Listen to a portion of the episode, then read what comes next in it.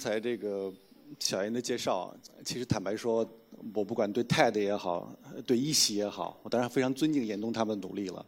但我对这种表演式的谈话是非常心生抵触的。嗯，不知道大概有多少年了，我们进入一个高度表演性的时代。嗯，每个人都努力在某个瞬间、某个时刻呈现自己人生中特别有光彩的一面。如果不够有光彩，就用美图秀秀，用，然后学会了各种摆拍的姿势，然后要呈现自己那种 better yourself 那种。但我觉得这个东西对我来说始终有一个呃很大的抵触。嗯，你人生中那些灰暗的部分呢？那些挫败的部分呢？那些糟糕的时刻呢？他们该怎么呈现？包括那些暧昧的时刻呢？我从十多年前开始写作以来，一直自称为一个知识分子。不管这个词遇到多大的侮辱，我还仍然坚定自己是个知识分子，是一个试图思考能够超越自身的观念的问题，仅仅超越自身的狭隘的情感的事情。我一直以此自居。但在这个时代，做一个知识分子意味着什么呢？你怎么面对这些高度的表演性？如果你想把你的思想传达出去，你一定需要加入这种表演的表表演式的东西吗？我特别喜欢 Stanford 一个一个教授叫，好像叫 Nicholas March，他说过一句很有趣的话，至今都记得。他说：“我只推敲我的想法，我不推销我的想法。”我始终希望能这样的要求自己，但基本上做不到。尤其是当开了这个书店以后，有时候我被迫像一个推销员一样谈论我们的这个想法，这当然是经常让我一个不安不安的过程。但我想，不安可能是我们生活中非常重要的一部分。在路上坐出租车的时候，我在想接下来讲什么，因为我对所有的问题都是从来不准备的。我特别希望在谈话的某一个瞬间，你谈话的内容不是经过你严密的设计，等待你们的笑容，而在某一刻我说出一些我自己都没有想到的东西，那一刻既让你们吃惊，也让我自己吃惊。我想这是所有谈话和谈话和交流的魅力，他们不是确认你已经知道的东西，而是发现你尚未知道的东西。所以我就在想，我我到底能讲什么呢？在路上，我路过三环，北京三环，路过 CCTV 大楼，然后这个城市几年以来变得越来越丑陋，越来越庞大，越来越令人窒息。当年小燕说起我们当年友情的时候，在十几年前我还曾经骑着自行车带着她在小巷里穿过。现在这样的地方越来越少，然后同时，北京有时候就让我想起。我不知道多少人读过罗伯特罗伯特穆西奥写的一本书，叫《没有个性的人》。他在描绘十九二十世纪初整个德国德意志帝国兴起的过程中，个人在面对一个巨大的历史洪流中的无力感。他们被迫成为没有个性的人，所以他们轻易的可以成为各种政治动员、各种狂热的呐喊的一种受害者。这当然也让我想起美国在十九世纪末到二十世纪初的巨大转型，那是一个洛克菲勒的时代，一个 J.P. 摩根的时代。你你目睹着整个的美国的物质力量的迅速的崛起，整个城市规模的迅速的扩充，而个人在其中很难找到自己的安身安身之所。所以那是一个美国转型历史上呃最既惊心动魄又残酷无情的时代。德莱塞当年写《家里姐妹》的时候，就是描绘了一个年轻的姑娘前往芝加哥这样的大城市中，在里面感受到茫然无措，整个的道德秩序面对这个巨大的新秩序时的崩溃的过程。我想你们很多人可能都有类似的感受，因为中国正处在一个家里姐妹的时代。如果你们此刻穿入北京的地铁，面对着 CCTV 的大楼，那种高度的无力感，我想会抓住每个人的心。在这一刻，你怎么样确认自己、寻找到自己呢？当然，北京不仅是这样一个故事，它同时又是另一个看起来生机勃勃的故事。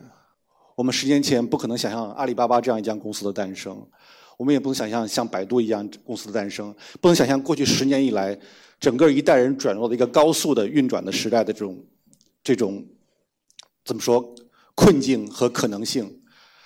如果你看此刻的欧洲和美国，你会感觉到他们最雄心勃勃的时代已经过去了。他们这一代人生活在一个已经缔造好的一个巨大传统之下，而中国这个传统刚刚开始。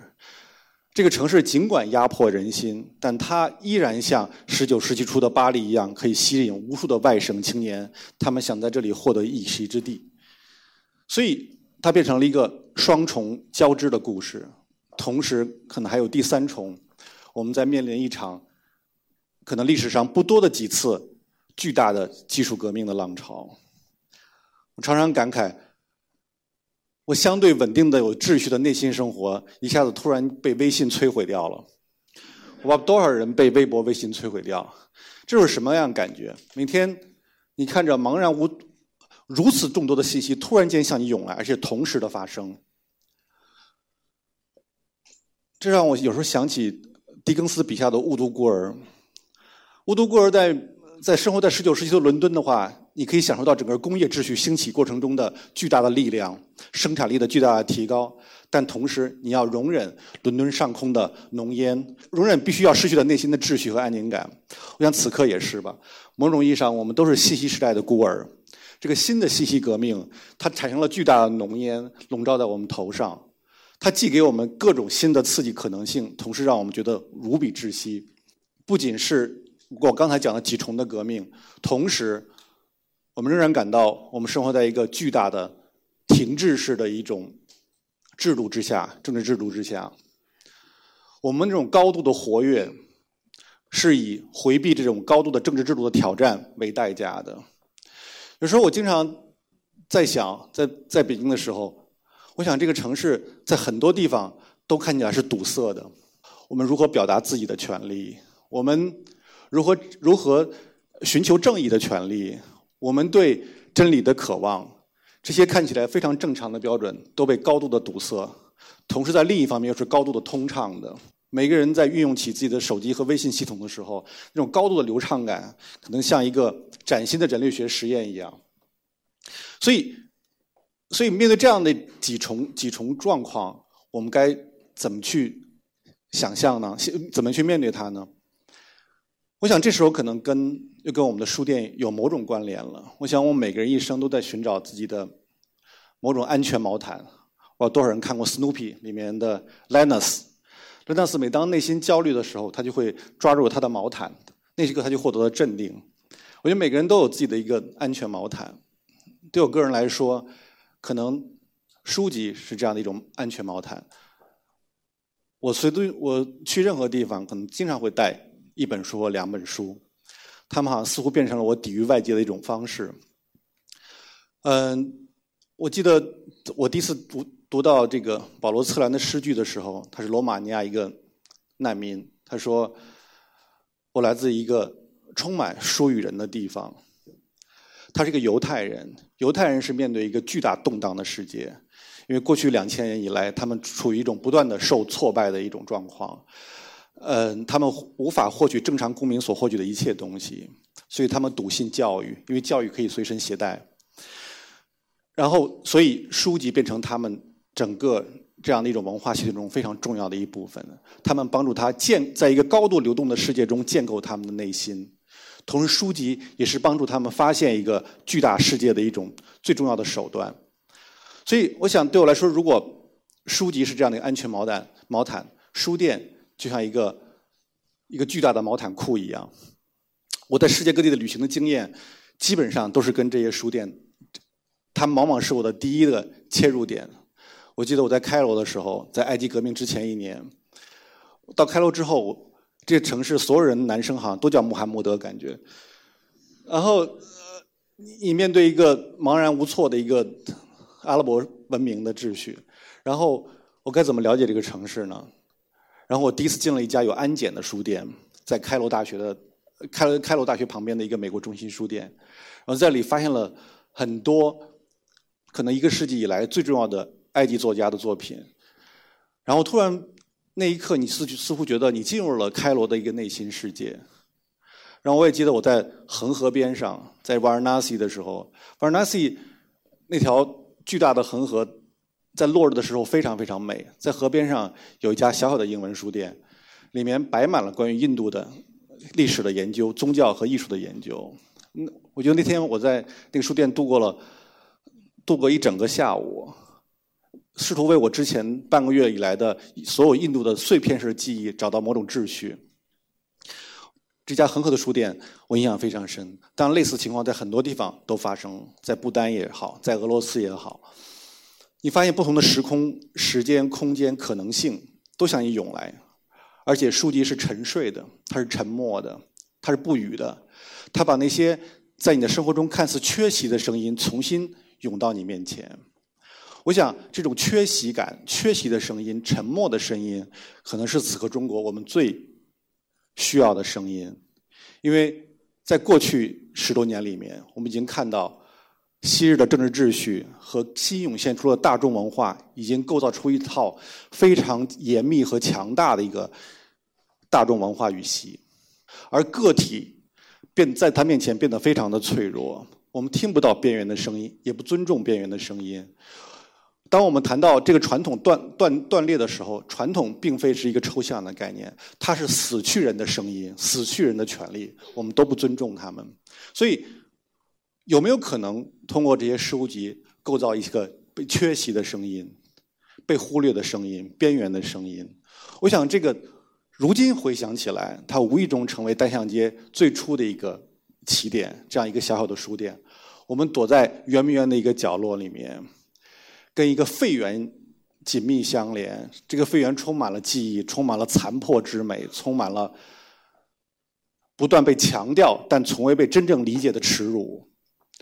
我们挨着这个废园，然后在里边开始了一第一场小小的谈话。大概九年前、八年前，西川在那里读他的诗。我想这是一个很很小的行为，我们从未期望他变得非常的被接受、被肯定。但是最终你会发现，所有这些被忽略的声音，他们都自有其魅力。你误以为他们不存在，但他们但他们会一个个重新涌现出来。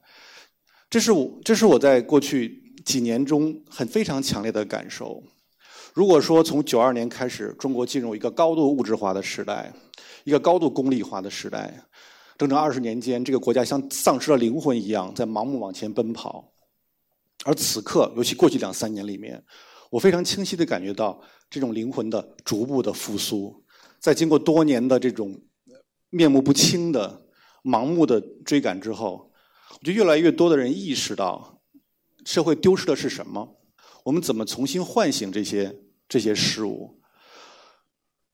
那有没有可能构造一个又一个空间？使个体不用面对一个纷繁的大众社会，而进入一个他们各自的一个部落式的社会。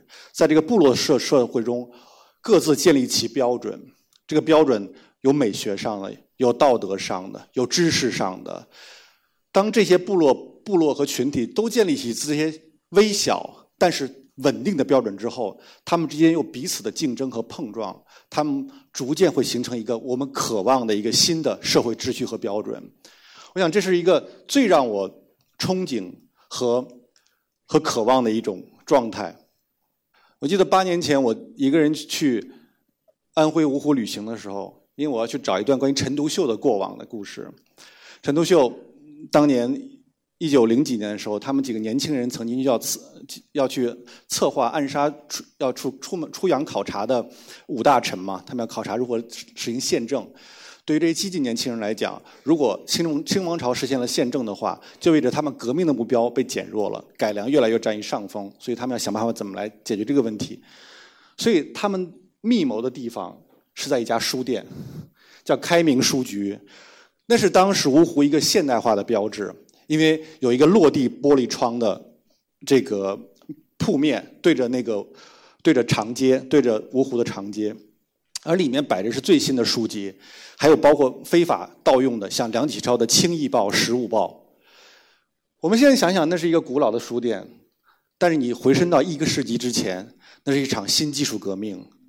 那时候书店就像现在的苹果店一样，那个时候的大众杂志，就像现在你用的 iPad 一样，大家可以可以重新回想，一直到一八九零年之前，或者一八九五年之前，一代的是一代的知识分子们或者那些文人们读的仍然是那些固定的话本、四书五经，那些他们加在一起没有多厚的。突然之间，一份《时务报》、一份《清易报》，拥有这么大的一个信息量，对他们来讲是一个颠覆性的。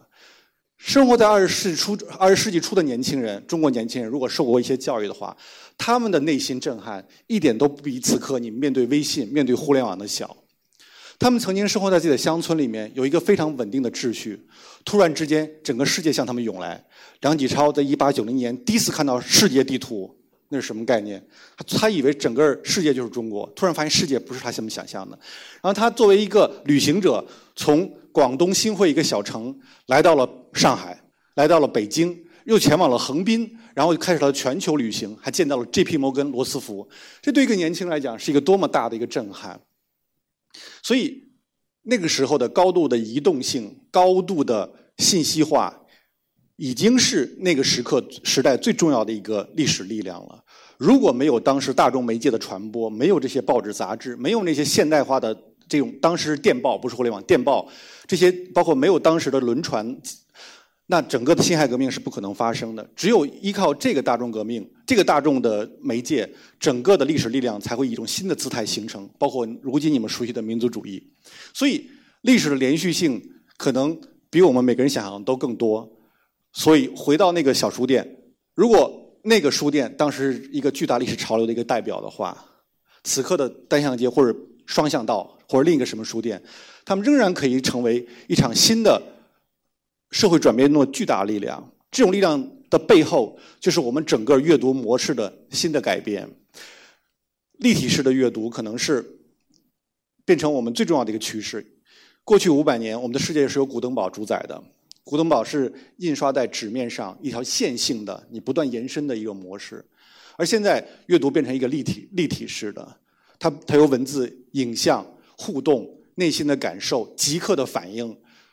彼此共同一个新的空间，而我们此刻还不知道如何适应这个空间。这空间此刻是巨大的混乱，这种混乱给我们带来兴奋，也让我们焦灼不安。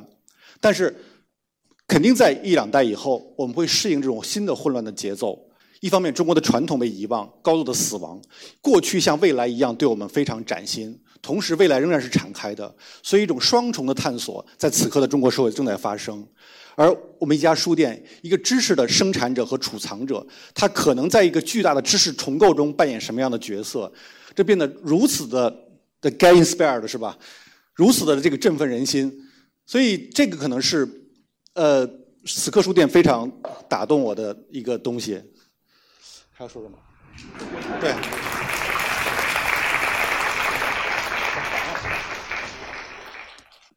其实我现在最大的困惑。嗯，其实是失语了。我我刚才虽然讲了那么多，其实是失语了，因为为什么要鼓掌我也不知道，是更失语。其实失语了，就是坦白说，我我刚才列了很多平行的坐标。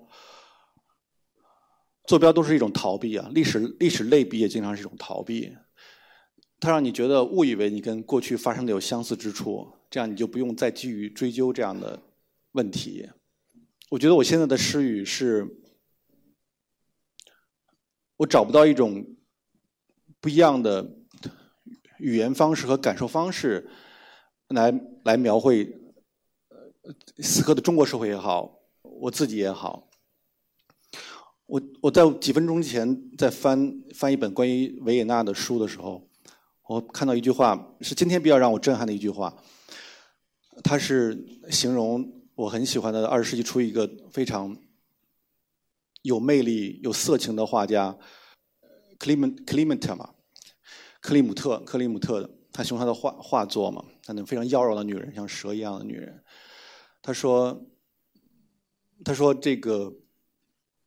那些画作，那些中的女人如此打动我们的，不是她那种伊甸伊甸园式的这种魅力，而是一个男人在面对着似乎叫远远超越他们可以满足的女人的欲望时的无力感。这句话对我来说是非常的崭新的描述，并不是这个此刻听起来没有那么崭新。但如果你放在二十世纪初的维也纳，那个维也纳是弗洛伊德的维也纳，弗洛伊德写了一本当时只卖出三百本的书，叫《梦的解析》嘛。他在描绘整个奥匈帝国在表面上看起来如此的繁荣、进步、稳定的情况下，潜藏的那股巨大的骚动不安的力量。这个力量。来自于人被压抑的欲望，来自于不同民族之间的剧烈的冲突，来自于不同的社会等级之间的严重的分离和敌视。所以，当时的维也纳似乎被两种截然的不同力量控制着。日后回忆起来，我们都说是一战之前的欧洲是一个进步繁荣的、充满希望的时刻。但同时，仅仅到了一九一四年，一个巨大的非理性的浪潮就吞噬掉之前看起来所有的秩序。我在我在看到这些话的时候，包括我在维纳的印象的时候，我常会是对此刻的类比或者感相似的感受。比如说，此刻我觉得中国一方面我们看起来。其实是有个高度的秩序的，尽管是非常杂乱的，其实本质上是个高度有有秩序的社会。这个秩序是由非常单一的标准构成的，是由权力、金钱、大众标准，他们构造了一套秩序。即使最声称最反叛的人，也往往是希望成为这套秩序的一个合谋者。所以这套秩序非常稳定，生活在我们每个人的头脑之中，它是我们的。每个人的个人生活其实本质上是非常无个性的，尽管以有个性的姿态呈现出来。但是我相信人不是这样的生活的，人永远是有一些难以遏制的冲动，一些对更超越性情感的寻求。这些东西是安放在何处呢？我们该怎么描述我们内心的困境呢？那事实上，我们整个的知识界也好。文学界也好，其实没有真正回应这些问题。我们的整个的文艺表达是多么的单薄呀，多么的狭隘呀！除了对青春非常狭窄的抒情、情感抒情以外，什么都没有了。然后，对生命的更深的维度，那种疯狂是什么？包括对强烈的道德秩序的追求到底是什么？也是卡尔，也是一个维也纳人，卡尔克劳斯说的。他说，所有的语言的背后是一种道德精神。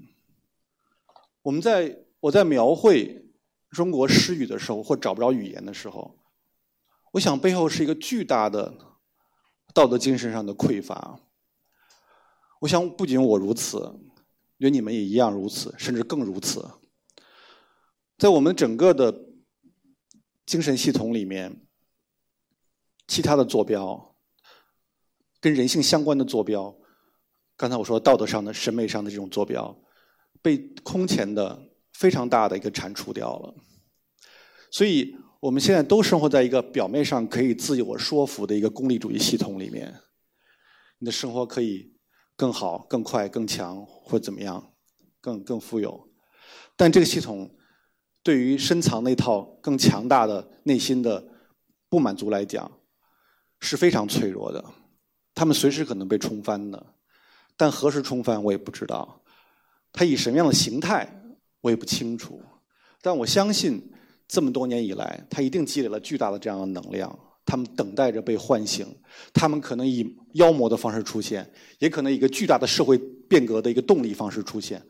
我不知道，所以。这种感受是目前让我最困扰、最失语的，因为在我们的语言系统中，我们始终应该有一种模糊的、暧昧的，甚至有点神秘主义的交流。只有这种交流的存在，我们的整个生活才可能达至某种平衡，否则就是一个高度倾斜的、压抑的。嗯，所以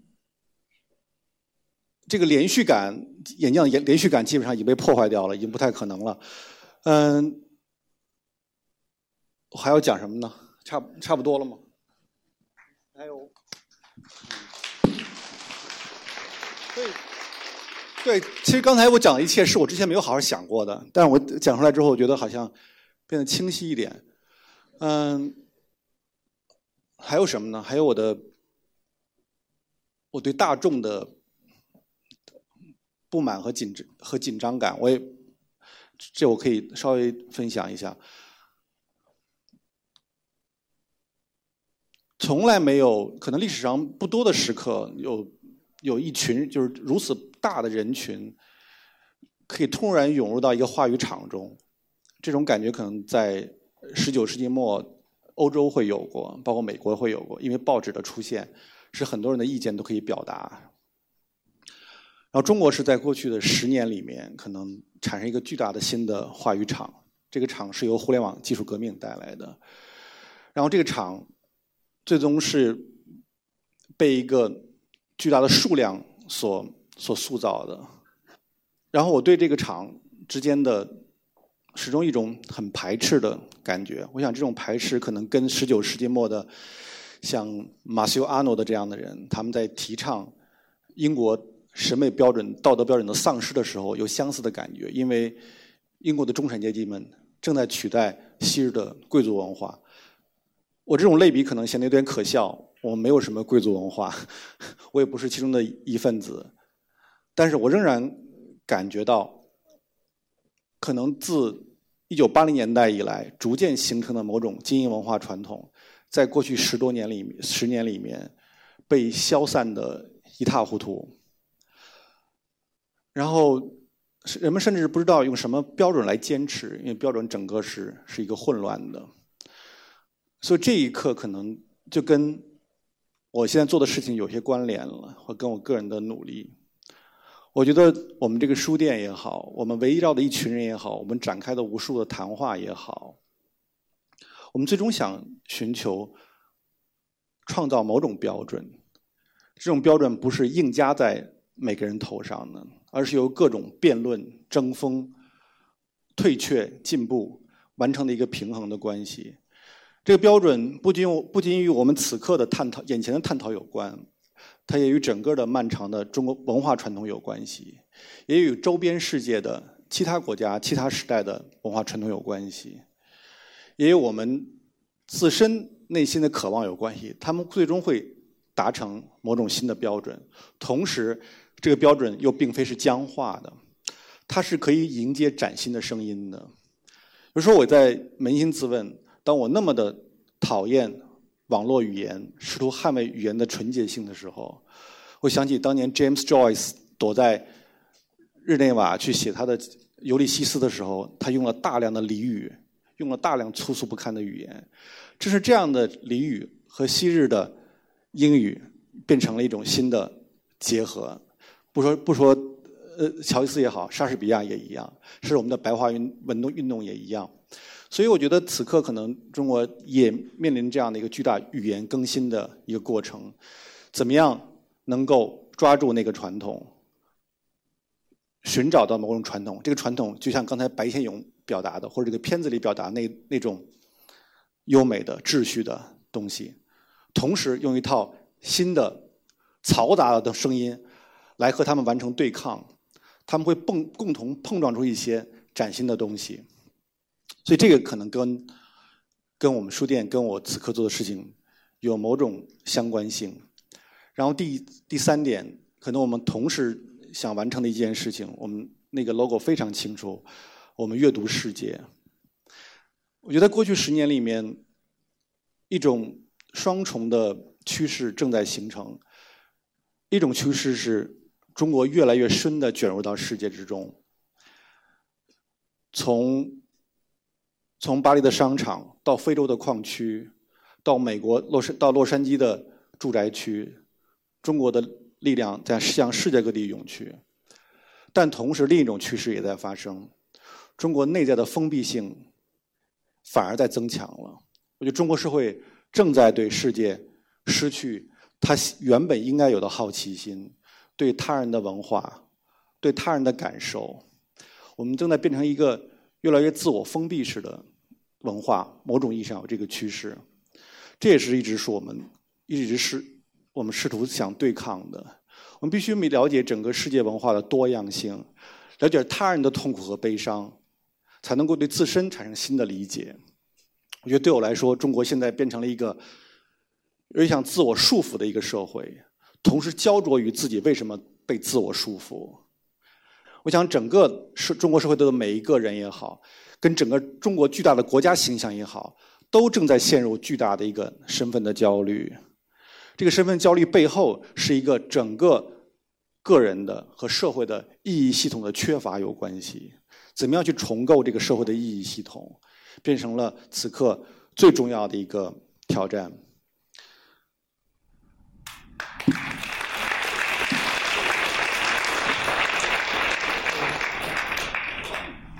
好疲倦了，差不多了吗？还是大家想说点啥？在哪里买？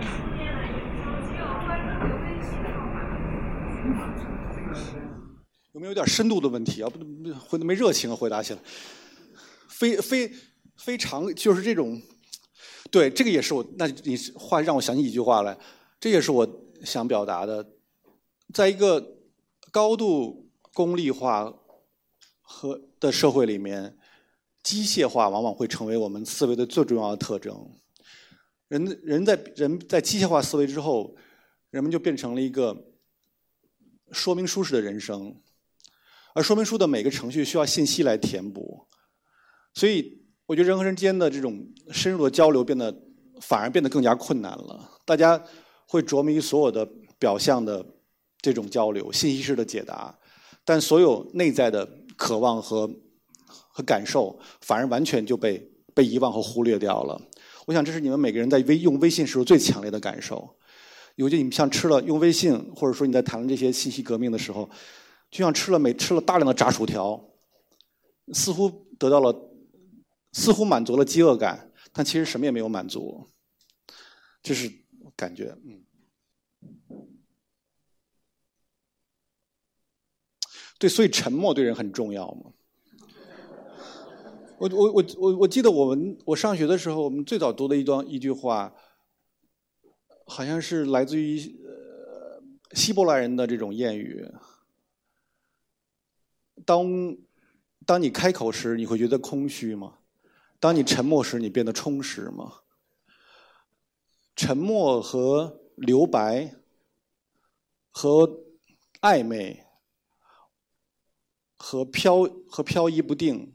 我觉得是人生中最美好的部分，他们无法被清晰的表达，他们甚至可能仅仅可以留给自己，因为最本质的交流，你只能跟自己发生嘛。所以，所以我来这讲这一切都是一个反讽，感觉。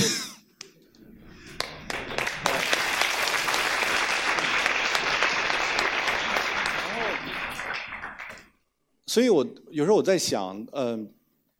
可能不，这也又跟我们的事情有关系。我觉得可能一本书或一个空间，一场谈话，别人的谈话，如果是能让在座的每某一些人，他们陷入了沉默，那一刻他什么也不做，他就是沉默。我相信，可能都是一个非常重要的事情。嗯，包括我们。可能你们来这儿的年轻人都是非常好奇的年轻人，对很多事物很好奇。我觉得过去几年以来，可能中国的知识界也好，知识分子也好，我们讲了大量的怎么去建立一个好的社会制度、政治制度，怎么样去寻求公正，怎么样这样大量的事情，但很少有人讲。我觉得一个好的社会是建立在一个有内心生活的社会。我从来不相信。没有内心生活的个体，不管他们多么懂那些表面的原则，他们能够创造出一个他们值得生活的社会。我觉得我们现在的大部分情况，每个人的内心好像都挂在了身体外面，因为你没有自己内在的空间，所以你被不断的各种涌来的信息的灰尘也好，各种各种各样的东西所侵蚀，然后让你不断的陷入各种躁动不安。你们能为自己创造一个空间吗？那个空间是沉默的，是镇定的，是有自身标准的，是自得其乐的。我觉得我们每个人的一生，我们读那么多书，想那么多事情，最终我们要回到的一点：如何和自己相处，如何成为一个自足的个体。我想，这个也是我们想做的事情中的非常重要的一个一条哲学。嗯，所以可能以后你们少来听这些讲座，过你们内心的生活。嗯